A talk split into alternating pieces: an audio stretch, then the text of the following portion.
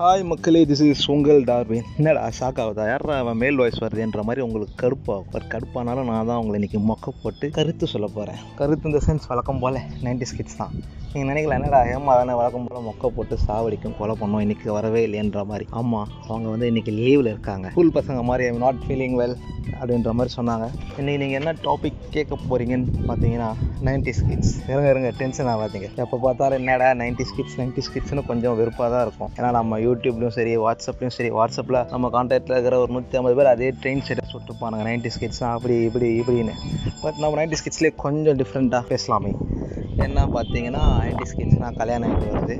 யாரா அது two K kids ஏதோ கேள்வி கேட்குறேன் கல்யாணம் ஆகுதா? ஆமாப்பா கல்யாணம் ஆகுது. நைன்டி ஸ்கிட்ஸ்னால் கல்யாணம் ஆகுது. குழந்த பிறக்குது மம்மி டேடி எல்லாரும் ஆகுறாங்க.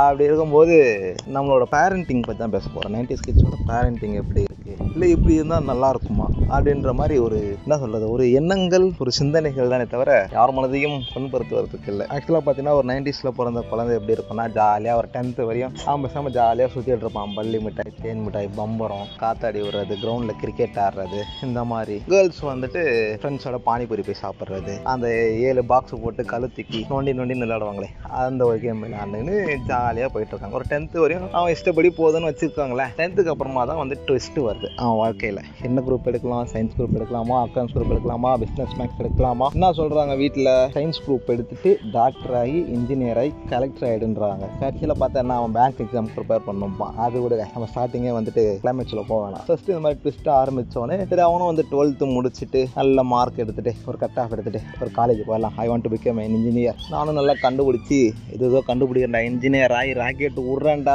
நான் என்ன சாரோவா? ஐயோ அது ஐயோ சாரோவா? சரி விடுங்க. அதுக்கெல்லாம் ராக்கெட் விட்றேன்டான்னு ஜாயின் பண்ணி போகிறான் போனால் அங்கே பார்த்தா அது அது இன்னும் ஸ்கூலை விட மோசமாக இருக்குது. ஒரு பதினெட்டு நோட்டு கொடுத்துட்டு டெஸ்ட் எழுது. காலை டெஸ்ட் எழுது. ஈவினிங் டெஸ்ட் எழுது. அவனே பாவம் ஆறு மணிக்கு எழுந்து அறக்க பழக்க குளித்து பாதி பல்லு விலைக்கு பாதி டிஃபன் சாப்பிட்டு ஆறு மணிக்கு அவங்க வீட்டில் டிஃபன் செய்கிறாங்களா செய்யலையா? இல்லை ஸ்கூலில் தான் கம்பல்சரி வந்து சாப்பிட்டு அவனும் சாரி ஸ்கூல்னு வழக்கம் போல வந்துச்சு. காலேஜ் காலேஜ் அது இன்ஜினியரிங் காலேஜ் சரி அவன் ஒரு ஆறு மணிக்கு ட்ராவல் பண்ணானா? ஒரு எட்டரை மணிக்கு காலேஜ் ரீச் ஆகிடுவான் மக்களே. என்ன காலேஜ்லாம் எங்கள் பக்கத்துலேயே இருக்குது? ஏதோ பக்கத்தில் சைனா அவங்களே அன்புடன் வர வைக்கிற லடாக் பார்டர்லையோ வச்சுக்கிறாங்களே இந்தியா சைனா. அந்த மாதிரி ஏதோ ஒரு மூலையில் தான் இன்ஜினியரிங் காலேஜ்லாம் சேர்ந்தால சென்னைக்கு மிக அருகில் எதுவுமே இல்லவே இல்லை லேண்டு சொல்கிற மாதிரி. காலேஜ் எல்லாம் அவ்வளோ தூரம் தான் இருக்குது போயிட்டு இவன் படித்து முடிச்சு எழுதி ஒரு அரியர் கிரியர்லாம் கிளியர் பண்ணி அவங்க ஹெச்ஓடி கூட சண்டை போட்டு ஸ்டாஃப் கூட சண்டை போட்டு காலேஜில் என்னடா பொண்ணுங்களோ பேச முடியாது அது ஒரு வருத்தப்பட்டு இதெல்லாம் பண்ணி அவன் ஃபைனல் இயர்க்குள்ளே போகலான்னு வச்சுக்கோங்களேன். போகும்போது அங்கே கேம்பஸ் ட்ரெயின் வரும். இவன் நினச்சிப்பான் ஐயோ வேற லெவலில் வருதுப்பா டெவலப்பர் ஆகிறேன் டெஸ்டர் ஆகிறேன் அது கண்டுபிடிக்கிறேன் மெக்கானிக்கல் இன்ஜினியரிங் ஆகிறேன் கார் கண்டுபிடிக்கிறேன் ராக்கெட் கண்டுபிடிக்கிறேன்னு பார்த்தா அங்கே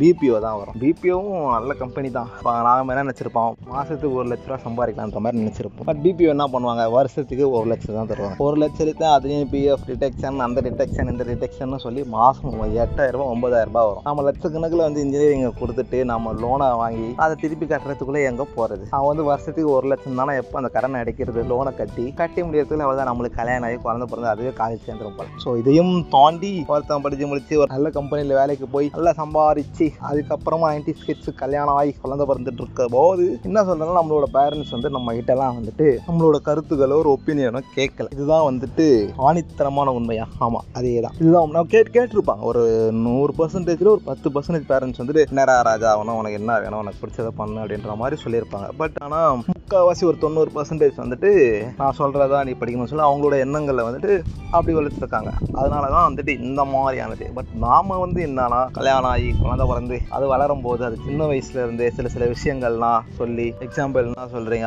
அவங்களோட ஓன் இன்ட்ரெஸ்ட்டில் படிக்கிறதா சொல்லட்டும். நம்மளோட எண்ணங்களை அவங்களுக்கு வந்துட்டு புகுத்தாமல் அவங்களுக்கு என்ன பிடிச்சிருக்கோ ஓகே உனக்கு என்ன டான்ஸர் ஆகணும் ஆகுதா? ஆகு. சரி ஓகே இது படிக்கணும்னு தோணுதா? படி. உன்னோட இஷ்டப்படி நீ ஃப்ரீயாக நாம கூட இருந்து கைட் பண்ணி அவங்களுக்கு ஓன் இன்ட்ரெஸ்ட்டில் இருந்தால் தான் சாதிச்சா ஒரு அவங்களுக்கு ஒரு சாட்டிஸ்ஃபேக்ஷனாக இருக்கும். பட் அது இல்லாமல் வந்துட்டு நீ டாக்டர் ஆனால் தான் பெருசு கலெக்டர் ஆனால் தான் பெருசு குரூப் ஒன் எக்ஸாம் எழுது பேங்க் எக்ஸாம் எழுதுனா தான் பெருசுன்றது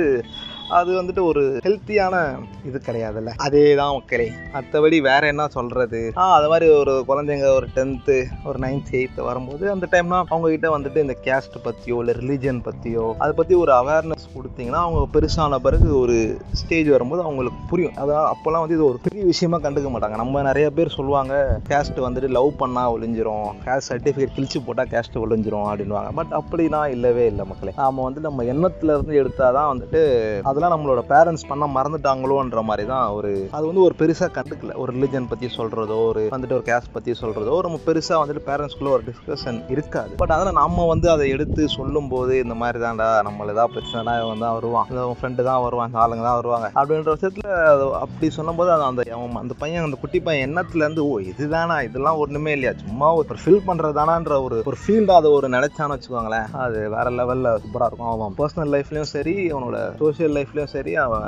வளரும் போதும் அவளும் அவனும் அந்த குட்டி பையனும் பெரியாள் ஆகும்போது ஒரு வேற லெவலில் ஒரு சேஞ்ச் கிடைக்கும். கண்டிப்பாக வந்து மாற்றங்கள் உண்டாகும். அதனால் இதை முடிஞ்ச அளவு ஃபாலோ பண்ணுங்க. ஏன்னா நைன்டி கிட்ஸ்லாம் கல்யாணம் ஆகுது. திருப்பி திருப்பி ஏய் டூ கே கே சரிடா வரோம். வந்து உங்களை பார்த்துக்குறோம் அப்படின்ட்டு அதனால் இத்துடன் நான் முடித்துக் கொள்கிறேன்.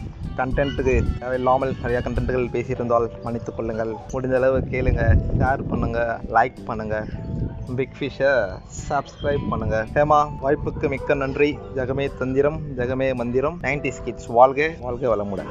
Bye bye take care